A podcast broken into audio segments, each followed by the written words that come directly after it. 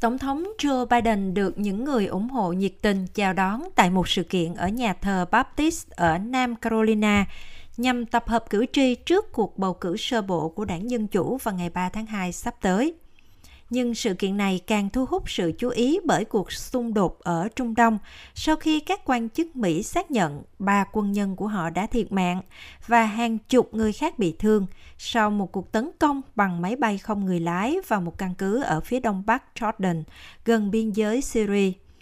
Tổng thống Biden đã yêu cầu một phút im lặng cho những người lính đã ngã xuống trước khi nhắc lại cam kết trả thù. Đêm qua chúng tôi đã có một ngày khó khăn ở Trung Đông. Chúng tôi đã mất ba người lính dũng cảm trong cuộc tấn công vào một trong các căn cứ của chúng tôi. Chúng tôi sẽ đáp trả. Trong năm bầu cử này, chính quyền Biden bị giám sát chặt chẽ về cách xử lý cuộc chiến leo thang giữa Israel và Hamas các nhà phân tích đã mô tả những thương vong đầu tiên của quân đội Mỹ kể từ khi cuộc chiến bắt đầu với các cuộc tấn công vào ngày 7 tháng 10 của Hamas mà Tòa Bạch Ốc cho là có liên quan đến các chiến binh được Iran hậu thuẫn là một điểm bùng phát tiềm tàng trong cuộc xung đột.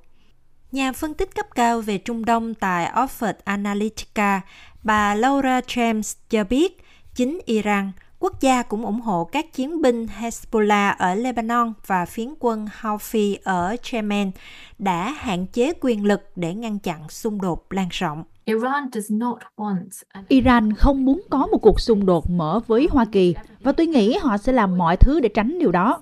Nhưng đồng thời, họ không thể không thiết lập khả năng răng đe của riêng mình. Vì vậy, nếu có các cuộc tấn công lớn, họ sẽ phải đáp trả theo cách nào đó và tình hình cứ như thế tiếp tục leo thang.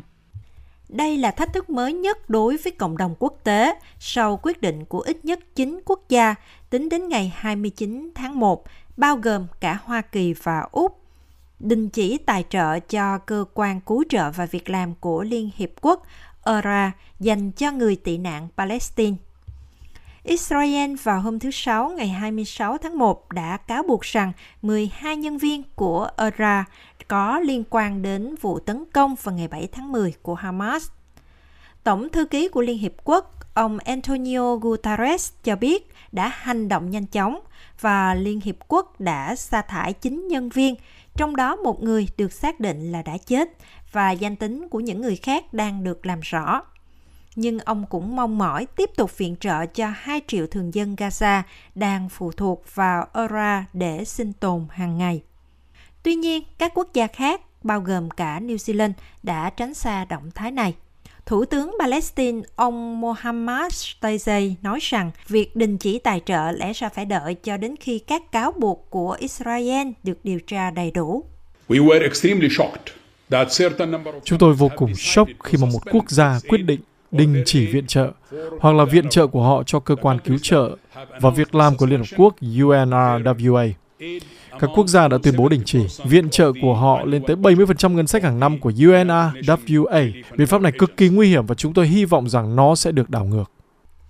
Trong khi đó, tại Gaza, Bộ Y tế cho biết ít nhất 25.900 người Palestine đã thiệt mạng và hơn 64.000 người bị thương, đồng thời bày tỏ sự thất vọng trước việc mất đi nguồn viện trợ thiết yếu. Fatin Safin, một cư dân đa di tản, nói rằng cả thế giới phải chịu trách nhiệm về tình hình nhân đạo tuyệt vọng đang diễn ra ở đây. Chính thế giới đã cắt viện trợ cho trẻ em và phụ nữ. Chúng tôi không chỉ nói về thực phẩm, mà còn là cắt giảm thuốc men. Họ cũng sẽ phớt lờ chúng tôi nếu có thể. Chúng tôi có lỗi gì? Người dân Palestine, đất đai của chúng tôi đã bị chiếm đóng, nhà cửa của chúng tôi đã bị phá hủy, và chúng tôi đã trải qua nhiều cuộc chiến tranh và đây là điều tồi tệ nhất.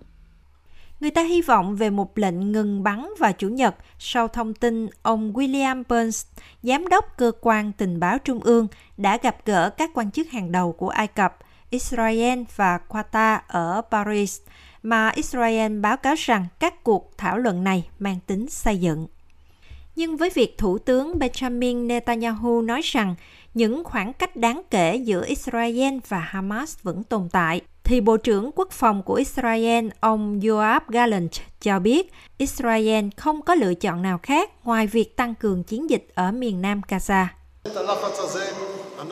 Chúng tôi sẽ tăng cường thêm áp lực này và chúng tôi sẽ tiếp tục. Nó hiện đang xảy ra ở khu vực phía tây Khan Yunis. Nhiều kẻ khủng bố đang đầu hàng. Chiến dịch cũng sẽ tăng ở những nơi khác. Tất cả chúng ta sẽ thấy trong những ngày tới đây, bởi vì chúng tôi không có lựa chọn nào khác. Tại Israel, gia đình của hơn 100 con tin bị giam giữ hơn 114 ngày ở Gaza sau khi bị Hamas bắt giữ vào hôm 7 tháng 10, đã nói chuyện trực tiếp với ông Netanyahu, kêu gọi ông hoàn thành thỏa thuận. Orgat, người có chị gái Carmel đang bị giam giữ ở Gaza, cho biết cả hai bên cần phải cởi mở để thỏa hiệp.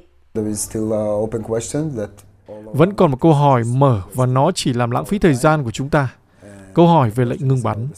Có những người đang cố xem đó là sự thất bại của chúng ta trong trận chiến hoặc thất bại trong chiến tranh. Nhưng ngừng bắn chỉ có nghĩa là ngừng bắn để cứu mạng sống. to save life.